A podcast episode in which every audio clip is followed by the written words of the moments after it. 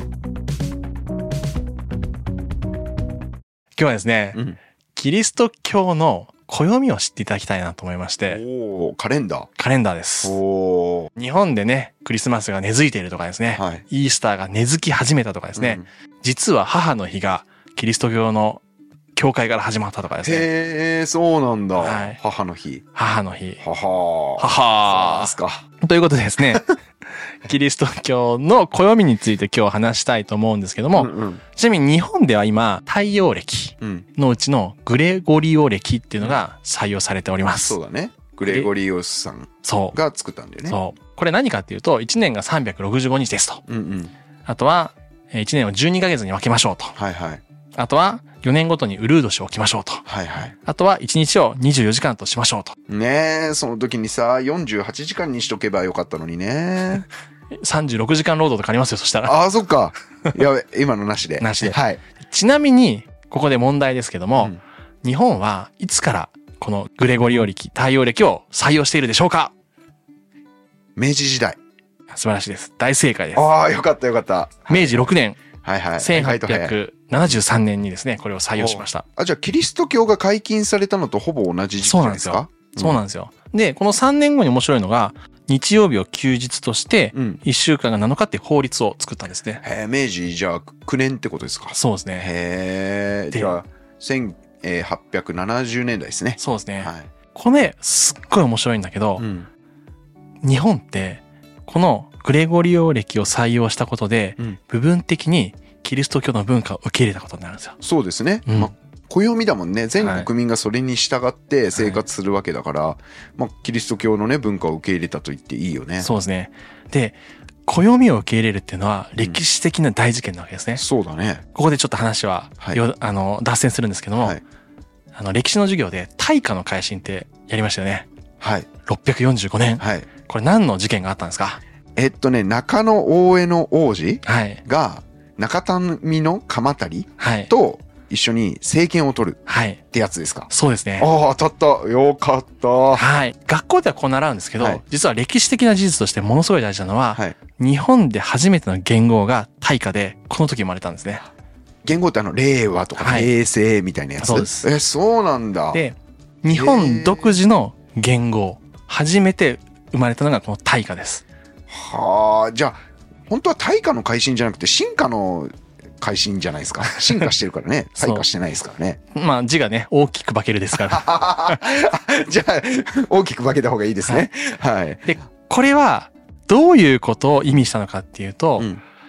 その当時、まあ、中国とか、うんうん。いろんな海外勢が日本に攻めてきてるんだよね。うん。で、例えば中国の傘下になるっていうことは、中国の暦を受け入れてくださいっうんていうことだったんですね。うん日本も中国の暦を受け入れてくださいっていう打診はうんあったと思います。打診というか戦争があったと思います。はいはいでも、日本が独自の暦を使ったということは、僕たちは僕たちとして生きてきますって宣言なんですよね。はあじゃあそれまではなんとなくこう中国の暦を使っていたか使ってないかちょっと定かじゃないけどまあなんか中国からそういう圧力プレッシャーがあったと、でもそれを跳ねのけて自分たちの国を暦ってもので確立したってそう。アイデンティティなんですよ。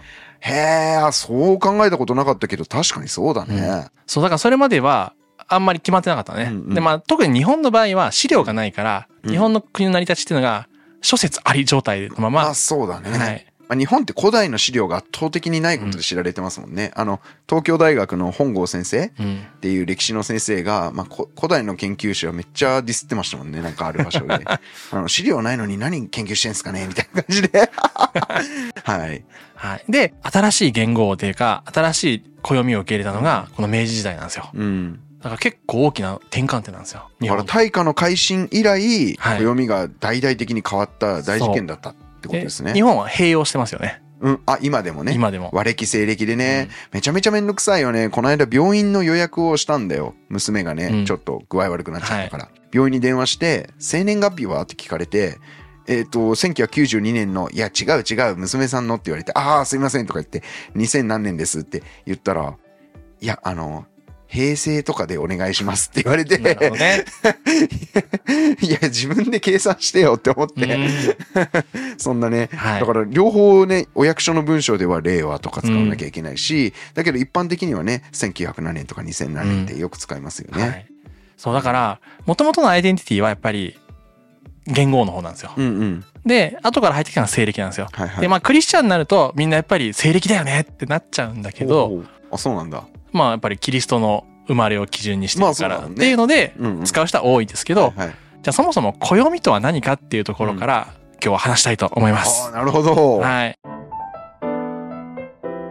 暦、まあ二つぐらい話したいんですけど、うん。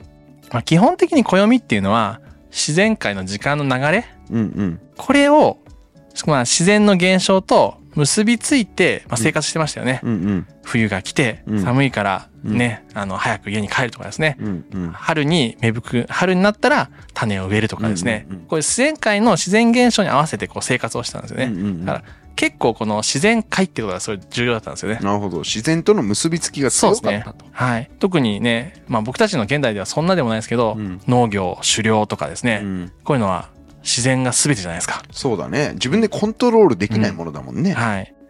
でそれぞれの、まあ、国でやっぱ自然の流れ暦の流れって違うのでそれぞれの文化ごとにやっぱり形成されていったんですね暦が、うんうん。っていうのがまず一つ。自然界の流れとの結びつきですね、うんうん。はい、でもう一つは暦っていうのは集団の文化を維持して継承するために使われていたと。ほうほはい。例えば、まあ、このユダヤ人、うん。旧約聖書を見ると、歴史的な出来事の中に神の恵みと意味を知ったっていうう。のがありますよね。うん。あの、エジプトからの脱出とかですね。そうだね。ユダヤ国家が滅亡したとかですね。うんうん。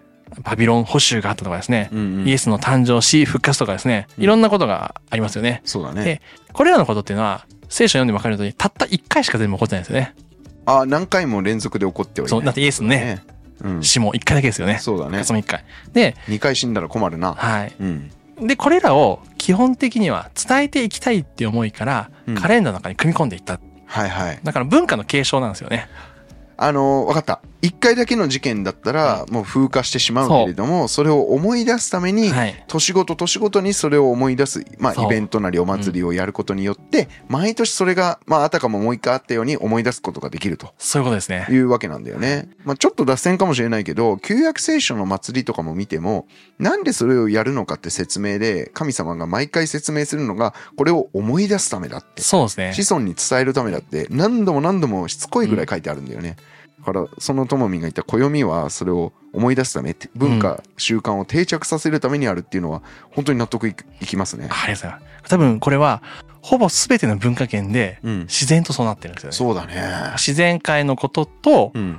あとは自分たちが大切にしたい習慣をうんマッチして、うん。毎年繰り返してやって、そうだね。入学式今年はやりませんってやんないもんね。毎年やるもんね。めんどくさいっていうのもわかる。うん。でも、大切にしたいものを伝え続けたいっていうところからこういうのが形成されてると。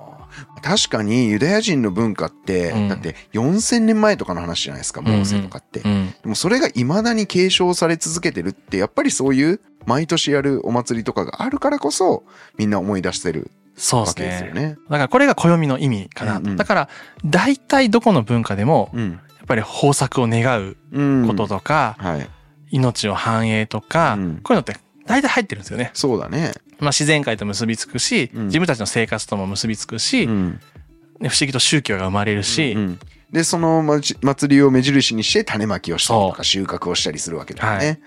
だからこれね、暦っていうのはね、切っても切り離せないものなんだなと。うんだから、この暦を使ってると、この文化の人とか、うんこの宗教の人っていうのが結構わかりやすいなと思って、そうですね。うんあのユダヤ人は特に顕著ですよね、それが。いまだに宗教的にはそのユダヤ歴、ユダヤの暦を使ってお祭りをやったり、日没から日没までっていう区切りで日が変わるっていう認識で、もちろん現実世界では日本と一緒で、あの西暦の方を使ってるんですよ、うん現実世界では。だけれども、あの宗教行事は全部その宗教カレンダーの方でやっていくとそうねいう。わけなんですよね。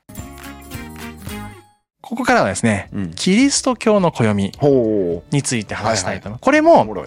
諸説うんもちろんあります。教派によっても違います。うんただ、まあ、カトリック教会、そしてプロテスタント教会でも、まあ、日本で長い伝統を持っているところは、基本的に採用している、えー暦のイベント、うんうんこれを5つ紹介したいと。5個。はい。はい。まあ、ちなみに聖書に書いてあるかっていうと、まあ、具体的には書いてないですね、もちろん。そうですね。あの、暦に埋め込んだっていうところなので、で、まあ、今回は教会の暦として大事にしているもので、だから、カトリック教会の。っていうかまあ、うん日本の一般的によく多く、あの、マジョリティの方として考えてもらえたらいいから、うんうん。ちょっと話がこう、ごっちゃになると思うから、なんとなくみんな、あの、教会行ってみたときにうん、やってることとして理解してもらえたらいいかなと思って。なるほどね。じゃあ今回、教会の暦っていう時は、その、いまあ、カトリックも、プロテスタントも、一般的な、そうそうそうそう。日本にある、現代の日本にある教会で、まあ、一応その教会のイベントとして、認知されているメジャーなやつはいっていう認識でいいですか、そうですね。はい。キリスト教の暦っていうね、うん。だからまあ僕のあの読んだ本の中で基本的に書かれていることを元にしているって感じですね。はい、わかりました。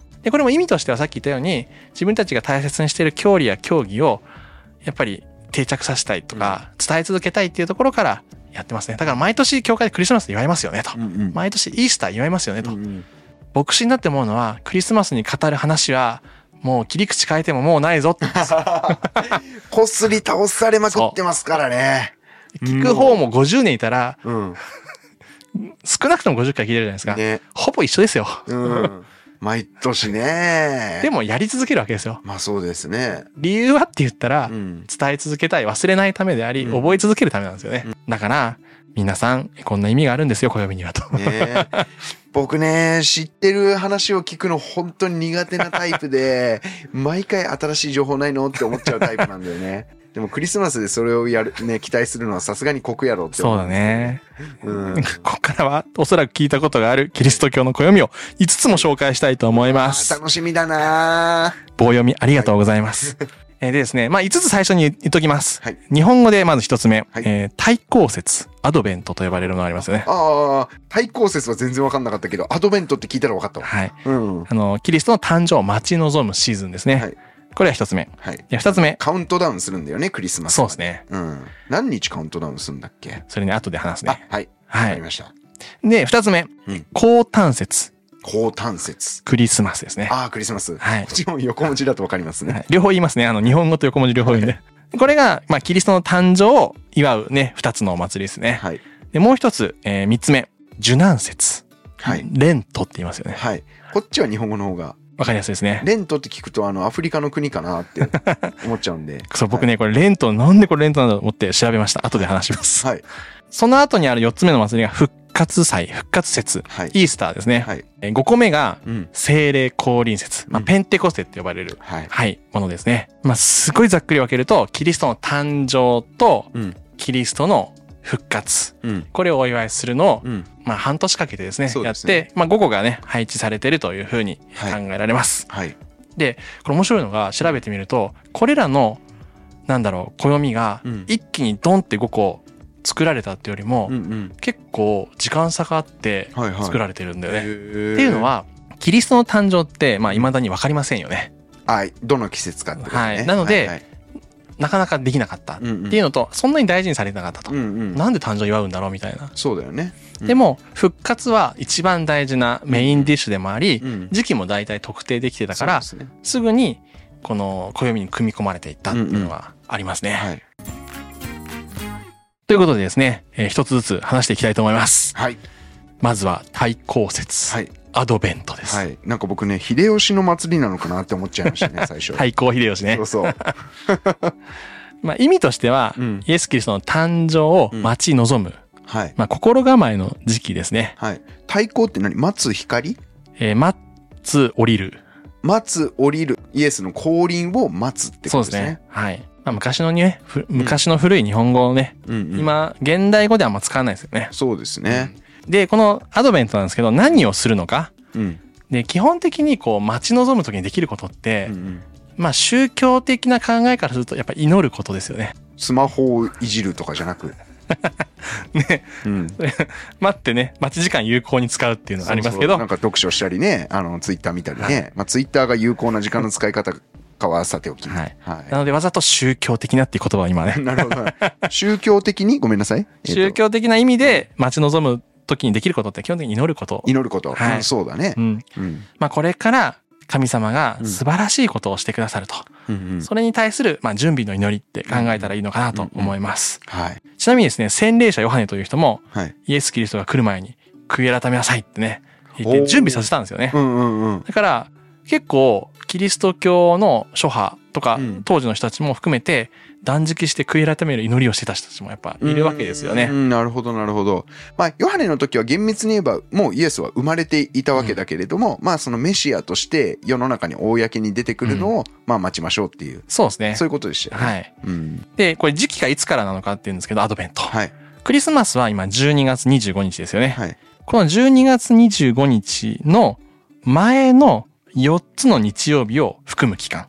はあ、なるほど、なるほど。で、2023年であればですね、はい12月25日が月曜日です。はい。なので、12月3日の日曜から12月24の日曜4週間がアドベントになります。ああ、なるほどですね。なんか、具体的には祈るだけなんですか？その期間はどういうことをやるんですか？いの何をするかっていうのは実はもうご自由です。あで、そそうなんだれぞれの教団教派によってうんうん、それをどう大切にするかがうん実はだいぶ違います。ああ、なるほど。例えば、うん。クラウドチャーチは何しますか？アドベント。あのですね、クラウドチャーチ何もしないです。はい。っていうのもありますよね。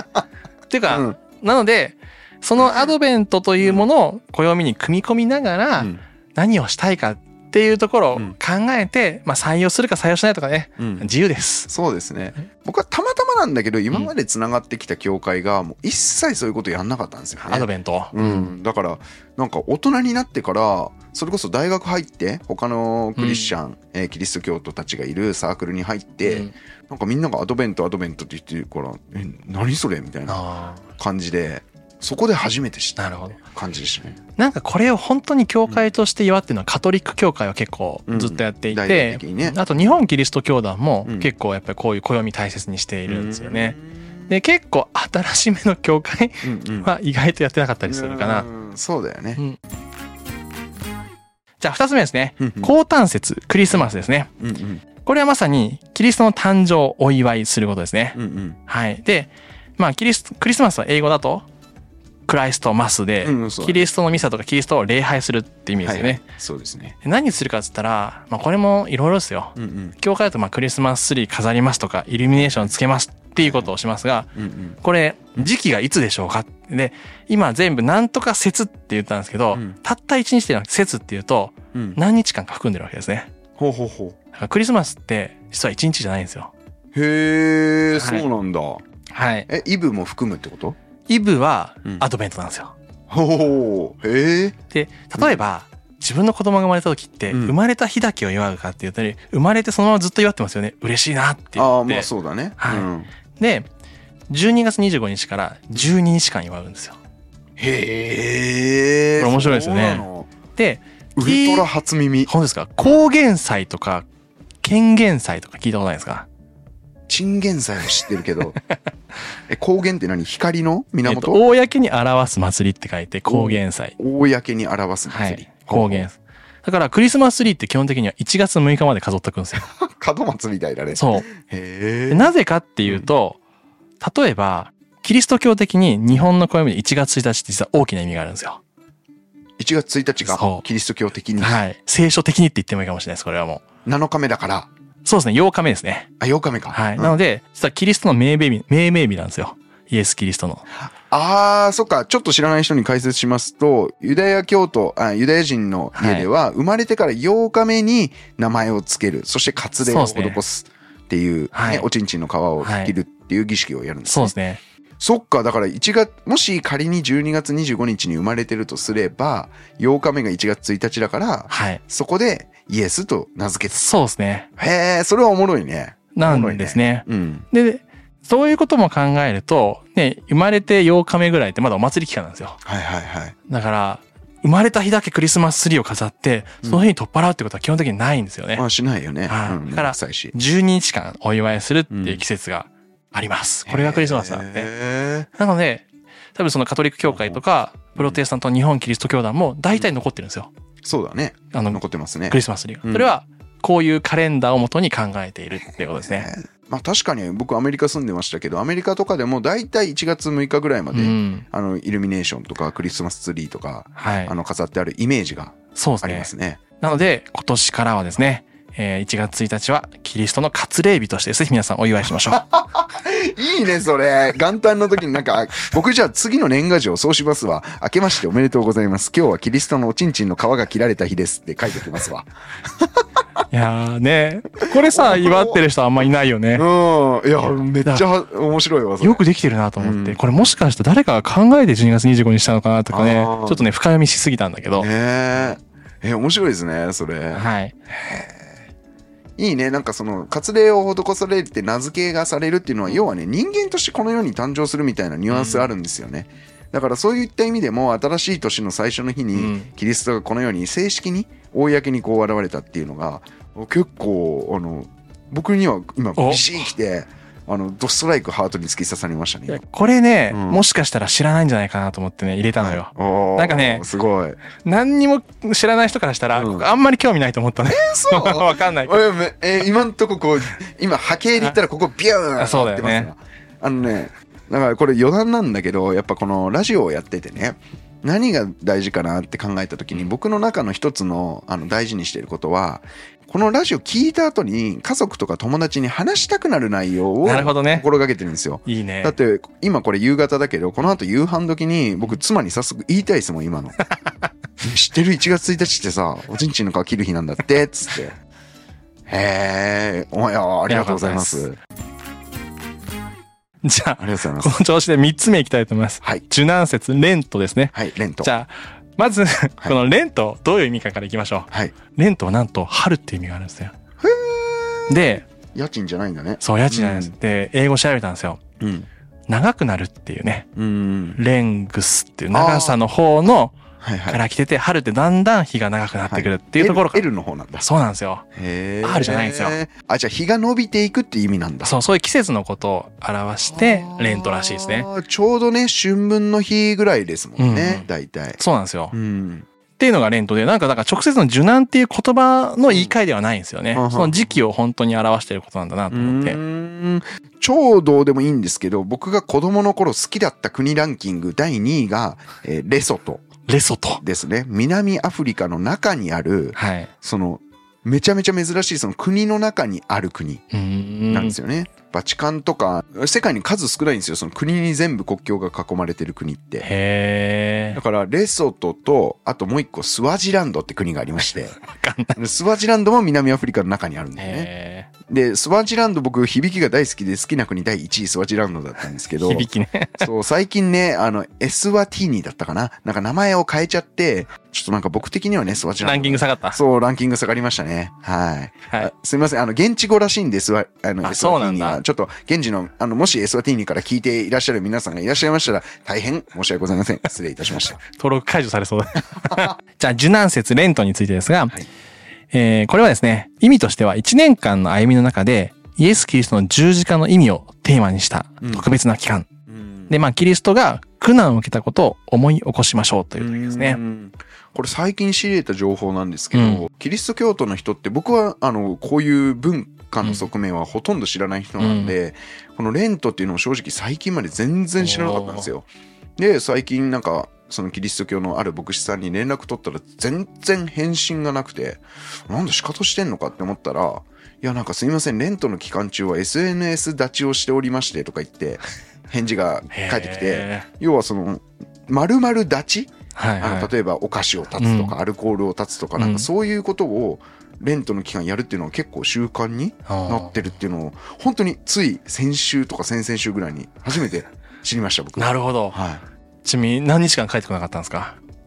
えっとね多分1ヶ月ぐらいあじゃかあ、レントの期間どれぐらいだと思いますか？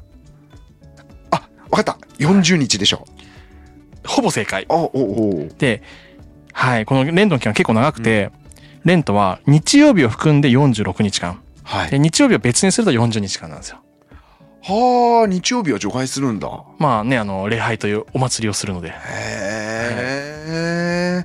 面白で40っていうのはあれですよね聖書にたびたびそのモーセであったり、イエス自身もその断食して水も立ってなんかその神様と一対一で対峙するうん。みたいな期間を置くのが40日ですよそうですね。ね大体、はい。うん。で、これいつからなのか。うん。えーイースターの、うん。まあ、イエス・キリストの復活したうん。イースターの6週前のうん日曜の前の水曜日から始まるんですよ。ややこしい。で、その始まりの日を、灰の水曜日。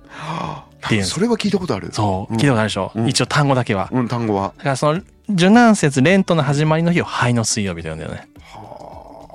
やっぱり聖書に書いてあるのは、えー悔い改める祈りとか悲しみの象徴として、うんうんうん。灰をかぶって祈ったとかあるので、その辺から取られていると言われていますね。シンデレラってあるじゃん。うんあれ明治に日本入ってきた時の翻訳が灰かぶり姫だったらしいですね。聞いたことある。うん。だから、あ、日本でも灰をかぶってるっていうのはそういう貧乏とか悲しいとかそういう意味があったんだなと思って。なるほどなねる。ほどって思いましたね。面白いね。あの聖書でもね、嘆き悲しむ時に大体灰かぶってますからね。うん灰かぶるか服を破るか、どっちかっていう。それね、質問されたことあってさ、うんうんなんで服破ったんですか？いや、現代でなんか怒ってそうだよね。そう、ビリビリビリ。まあ、あれなんか慣用句らしくて、文字通り服破ってたかはちょっと微妙らしいですけどね。んなるほどね。慣用句って聞くとなんかスッと入ってそうそうそう。なんか受け入れやすいよね。うんあ、そっかって。はい。うん。腹渡ちぎってないもんね、別に。そうだね。うん。腹渡ちぎったら死んじゃいますからね。ぜひやめてくださ腹渡が煮え繰り返るとかね。い。見ないでください。はい。立法違反です、それは。で、このレントの期間の最後の一週間は、うんまたさらに受難週としてうん、一日ずつこのイエス・キリストの歩みを聖書に合わせて追うことができるんですね。復活祭のイースターの前の日曜日は、うんシュロの手術、ちょはいっとイエス・キリストがエルサレムに入場しましたっていう。ロバに乗ってね。はい。で、みんなが、イエス様万歳って言って、ホサナ、ホサナとか言ってね。はい。あの、シュロの葉っぱ？とか枝とかを敷いて枝の葉あげたという記述が残ってはい。ますもんね。なので、それをしたと。うんうん。で、月曜日は、翌日何をしたか覚えてますか？へえ。え、普通に会社行ったとか？イエス様が。うん。そう、会社行きました。あの、神殿で、か神殿という会社に行って、うんなんか商売してるじゃないかお前らっつって怒ったところではいすね。はいはい。あれが月曜日ですねありましたへえ、そうなんだ。で、火曜日はうんいつも通り神殿に行ってうん論争をしに行きました。はい、通常営業ですね。通常営業ですはいね。で、水曜日、うんえー実はオリーブ山っていう郊外にね、ちょっと行って、あとはその香油を注がれた、うんうん。あの女性の人に、うんうんっていうのが水曜日の出来はいはい。事ですね。めっちゃ高いやつ。はいうんで、木曜日ぐらいからですね、うんえーさらに有名な話で最後の晩餐が木曜日だと、まあ言われてますよね。はいはい金曜日がいよいよ十字架で処刑され、うんうんまあ受難日とか、うんうん Good Friday とかね、こう言われますよね。うんうん。はい。で、土曜日が安息日で、うんうん墓に収まったまま、うんで、日曜日の朝早くにこう、復活したと、うんうんえー言われて発見されました。うんうんっていうのが、土曜日までですね、うんそこまでが受難説って言われてます。なるほど。はい。まあ、イエスが最後1週間ね、エルサレムやエルサレム近郊で過ごした日々が、うん。結構詳しく書いてあるんですよね。ね福音書の中にね。だからそれが1週間かなり明確に記されているので、それを一個一個思い出せるとそうですねい。うイベントになってるんですね。で、プロテスタント教会だと、うん毎日集まるっていうことをしないんですけうんそうど、ですね。カトリック教会は結構毎日やってて、この1日ずつにイベントがあるんですよ。おもろいですね。はだから、あの、最後の晩餐の時に足洗ったりするじゃないですか。いはい。あれとかもやるんですよ。専属式みたいな感じでうん。プロテスタント教会もやったり最近するみたいなんですけど。そうですね。教会によっては僕もやられたことありますね。やられたこと。いやられた。あの、自分はやってないです。足を洗ってくれたと。や、僕もね、うん教会学校のことやったことがあるの。うんで、僕の洗ってくれたんだけど、うん僕は足の指に毛が生えてんの。で、そのお母さんからはいはい。言われたのが、あの毛が生えてるって言って爆笑してましたって言われて。足にね。子供は足に毛生えてないからね。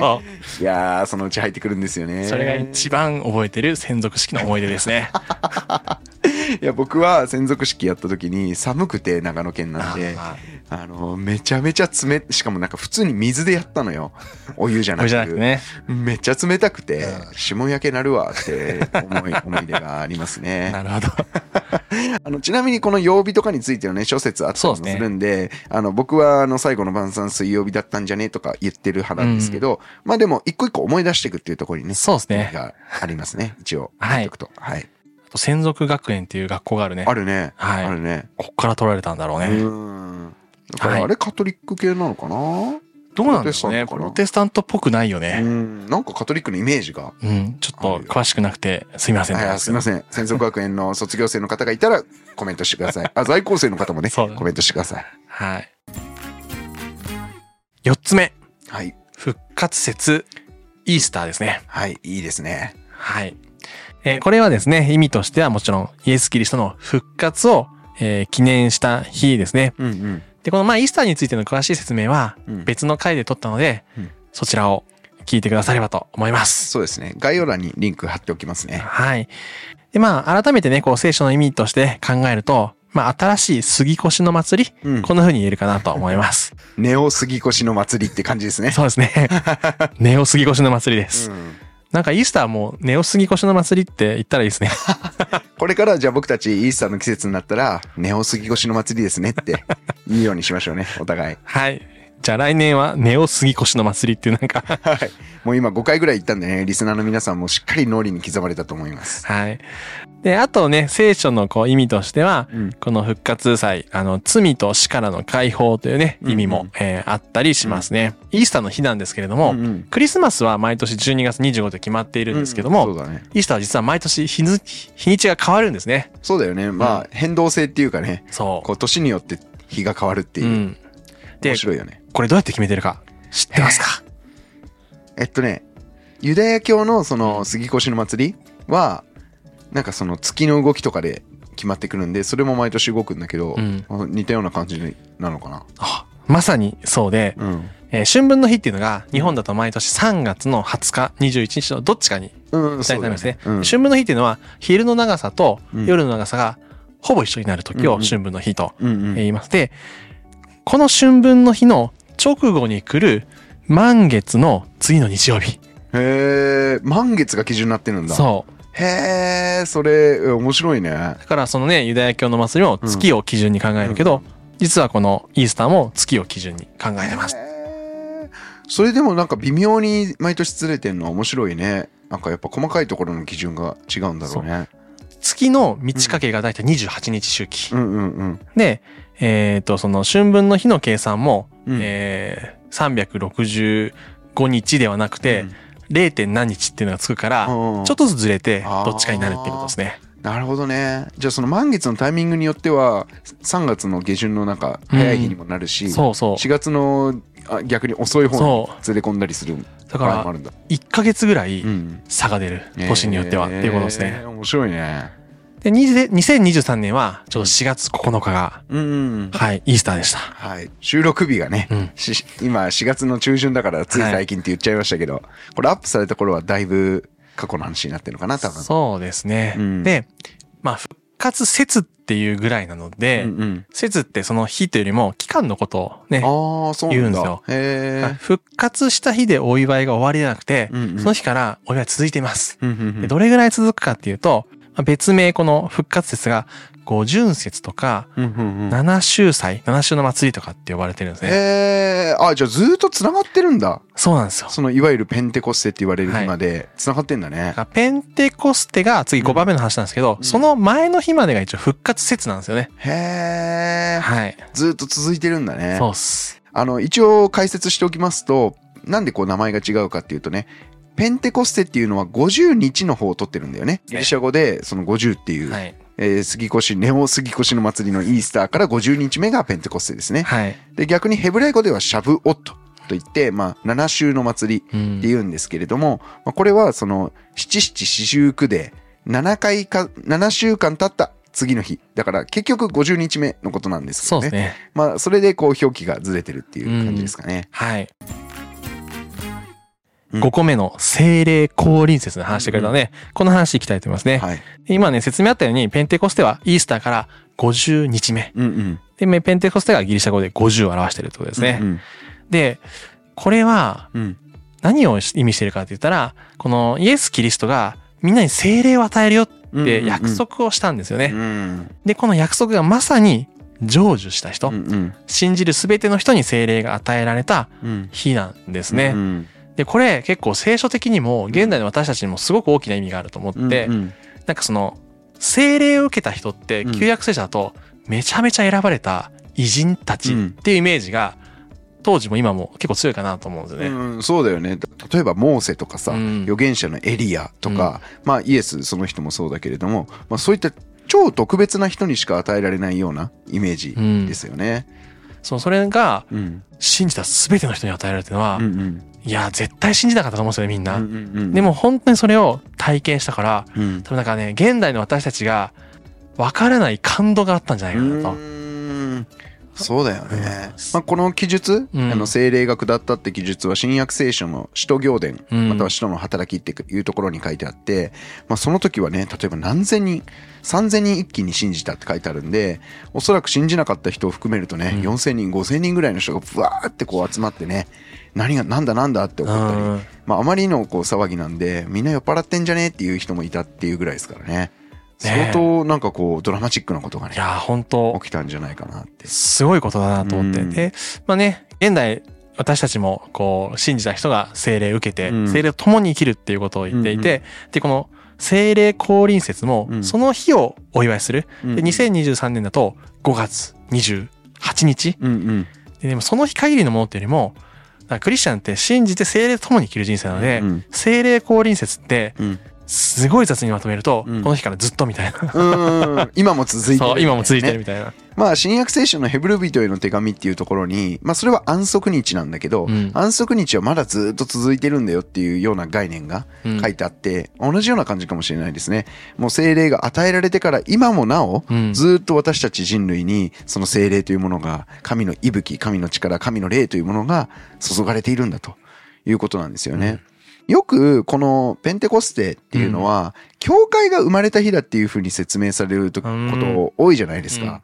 で、なんか僕は個人的にしっくりきてないんだけど、ともみんとは、ともみんはどう考えてます？そう。僕も今回ね、そう、それは自分の意見として言おうと思ったんだけど、うん。そう、教会の誕生って言われるんだけど、うん。教会という考え方にまあね、いろんな、それぞれのね、まあね。考えがあるから、うん。っていうよりも本当にクリスチャンが神と共に生きるって、こここそがフォーカスされるべきだなと思って、うんうんなんかね、教会の誕生日って言われるとなんかすごい、この神様の大きな恵みというか、うん。ものが、すごいなんか限定的になっちゃうなってイメージがあって、確かにその信者の集まりである教会っていうものがそこでブーストされて、うん。めちゃめちゃそこから広がっていったっていうのは確かにその通りなんだけど、でもやっぱりね、ポイントは神様の約束してた、あらかじめイエス・キリストが与えるよって約束していたその神の霊が、うん。バーってその日にね、実現したっていうことがポイントなのであって。まあその信者の集まりが広がっていたっていうのはあくまでその後の、まあ効果として現れて、現れていったものかなって僕は個人的に思ってます。だから、ばある僕のね、キリスト教徒の友人が言っていたのは、僕らは正直もうキリスト教ではないんだと。うん。で唯一の神はいて、確かにイエス・キリストもいたけど、今僕らと一緒にいるのは、イエス・キリストではなくて精霊なんだと。うん。だからある意味僕らは精霊教なんじゃない？うん、だからペンテコステって精霊教徒の私たちにとってはめちゃめちゃ大事な日だよねっていうのをその人は言ってましたいね。はいい、いかもしれない、それは。うんちょっと強烈ですけどね。あの誤解を生みかねない表現だけど、でもわかるなっていう。そうですね。うんうんキリスト教の暦ってちょっと振り返ってみるとアドベントからなので、うんうんまあ10月11月ぐらいから、まあ11月からですね、11月から始まって、うんえー5月ぐらいのペンテコステで一応暦が半年ぐらいで終わるんですね。うんうんでそっから残りの半年は、うんやっぱりこの精霊と共に生きること、大切にすることなのかなと思うので、まさに精霊教っていうのも、うんうん言い方としては面白いかなと。なるほどね。まあ、あとは、その夏、長い祭りがない季節が続きますよね。で、その後、実は旧約聖書には、秋の祭りが書いてあって、うんまあ、ラッパの祭りという祭り、そして大食材日、ヨムキプールという祭り、そしてスカリオの祭り、スコットというのがありますね。で、これは僕の理解ではまだ成就していないお祭りだと思うんですよ。伏線のまままだ貼られている状態、回収されてない状態。で、これが回収されてない、実現していないから、まだキリスト教のカレンダーには入ってないと。うんで、これがこれから何かが起こるんじゃないかなって僕はワクワクしてるんですけれども。なるほど。まあ、一説によればね、キリストがもう一度来る、その時を表してるんじゃないかと。へえ、面白い。そういうふうにも言われているんですよね。うんだから、なんかそういう秋の祭りもね、ちょっとこう頭に思い浮かべてみると面白いのかなって確かに。思。ったりもしますね。なんかね、それぞれ本当にこう、今ね、今日話したのは、うんまあ、日本のキリスト教会でうん。結構まあ、共通に祝われているうんえーものをこうね、選んで話したんですけど、うんで、次世代とか、うんうん。クリスチャンたちが、それをいつも思い出せるように、うん毎年の暦の中に埋めていったんだけど、うんなんか必要に応じて大切にしたいことをね、自分たちの一の中に埋め込んでいって、うんうん。家族とか自分の中に適用していくのは面白いなとうん思うね。うんそうだよね。まあ、これちょっと私事になるんだけれども、実は私たち家族がうん。今年初めてね、いわゆる杉越の祭りを。実際にやってみたんですよへえ、面白い。で、種なしパンって言って、うんイースト菌入れないパンを小麦粉だけでね、練って練って練って作ってみたりとか、へあとはそのユダヤ教徒のその杉越の祭りの食事セデルっていうのがあるんですけど、それをちょっとみあの真似してやってみたりとかしたんですよね。うんで、その細かい細かい文化の一つ一つにも実はイエス・キリストの姿が見え隠れするような工夫があったりしてね、あのやってみてすごい面白かったですね。そうなんだ、面白いね。はいで、やっぱり人間って弱いので、概念だけだとなかなかそれを覚えられないし、後世に伝えられない。うん。形があって初めて伝わるものってあると思っていて、だから僕の子供も、まあ、結構それで喜んだんですよね。こう見たことないパン食べて、見たことないプレート出てきて、みたいな。で、そういうことによって、やっぱり僕らもイエス・キリストって人がいたんだとか、十字架で犠牲になったんだとか、うん3日目に蘇ったんだとか、そういうことをこう家族として思い出せるっていうのが、すごい素敵だなって、やりながら思いましたね。えーいや、それこそうちも、うん。去年、人生で初めて、家にクリスマスツリーを、ああ、飾ったんだ。そう、33歳にして初めて。クリスチャン歴は十数年あるんだけど、まあ、教会とかでね、飾ってあったりするんだけど、うん家では飾ったことなかったの。うんやっぱり子供がいるから。っていうのもあるし、家族で楽しみたいなって思って、壁にね、うんうん。かけるクリスマスツリーを。妻が作ってくれて、あで作ったんだ、すごいね。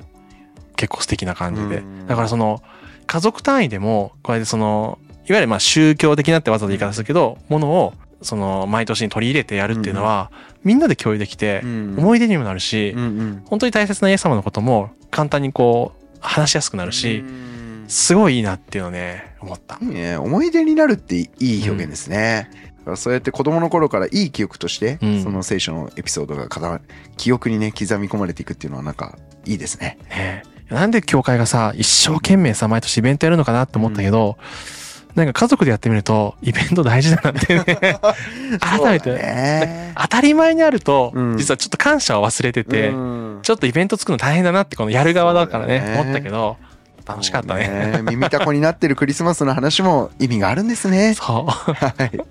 はい。まあ、あと最後余談ですけども、うんまあ、大きなね、5個の今日、暦を、うんあの、話したんですけど、その他にも、日本だからこそ適用されてるとか、やってるキリスト教のイベントがあるんですよ。うんうん例えば、まあ、新年の礼拝、はいはい。元旦礼拝っていうのは、はいはい。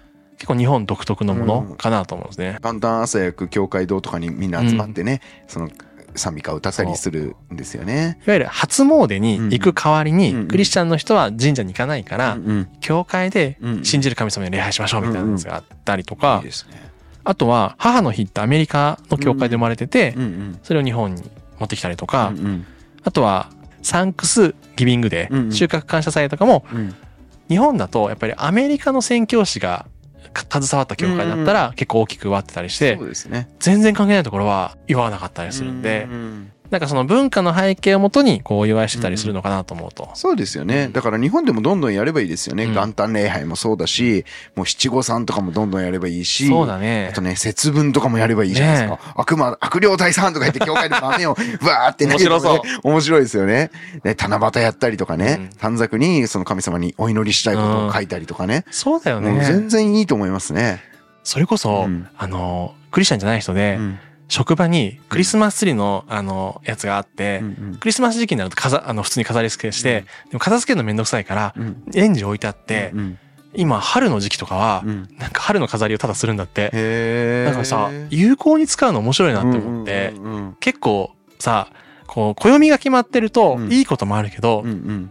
それ以外のことを取り入れるの忘れちゃうなって思って、うんうんうんあどっちも大切だなと思ってね。そうですね。忘れちゃいけないですけど、その大事なカレンダーに入っている、例えうんばクリスマスであったりとか、イースターっていうものも、元はといえば起源をたどっていくと、あの、関係ないうん土着の文化とか宗教が影響を受けて作ったものも多いですよね。うんだから逆に言えば、僕らが日本のね、この伝統的なお祭りとか行事を、まあそのエッセンスをね、取り入れて一緒に楽しめばいいと思うんですよね。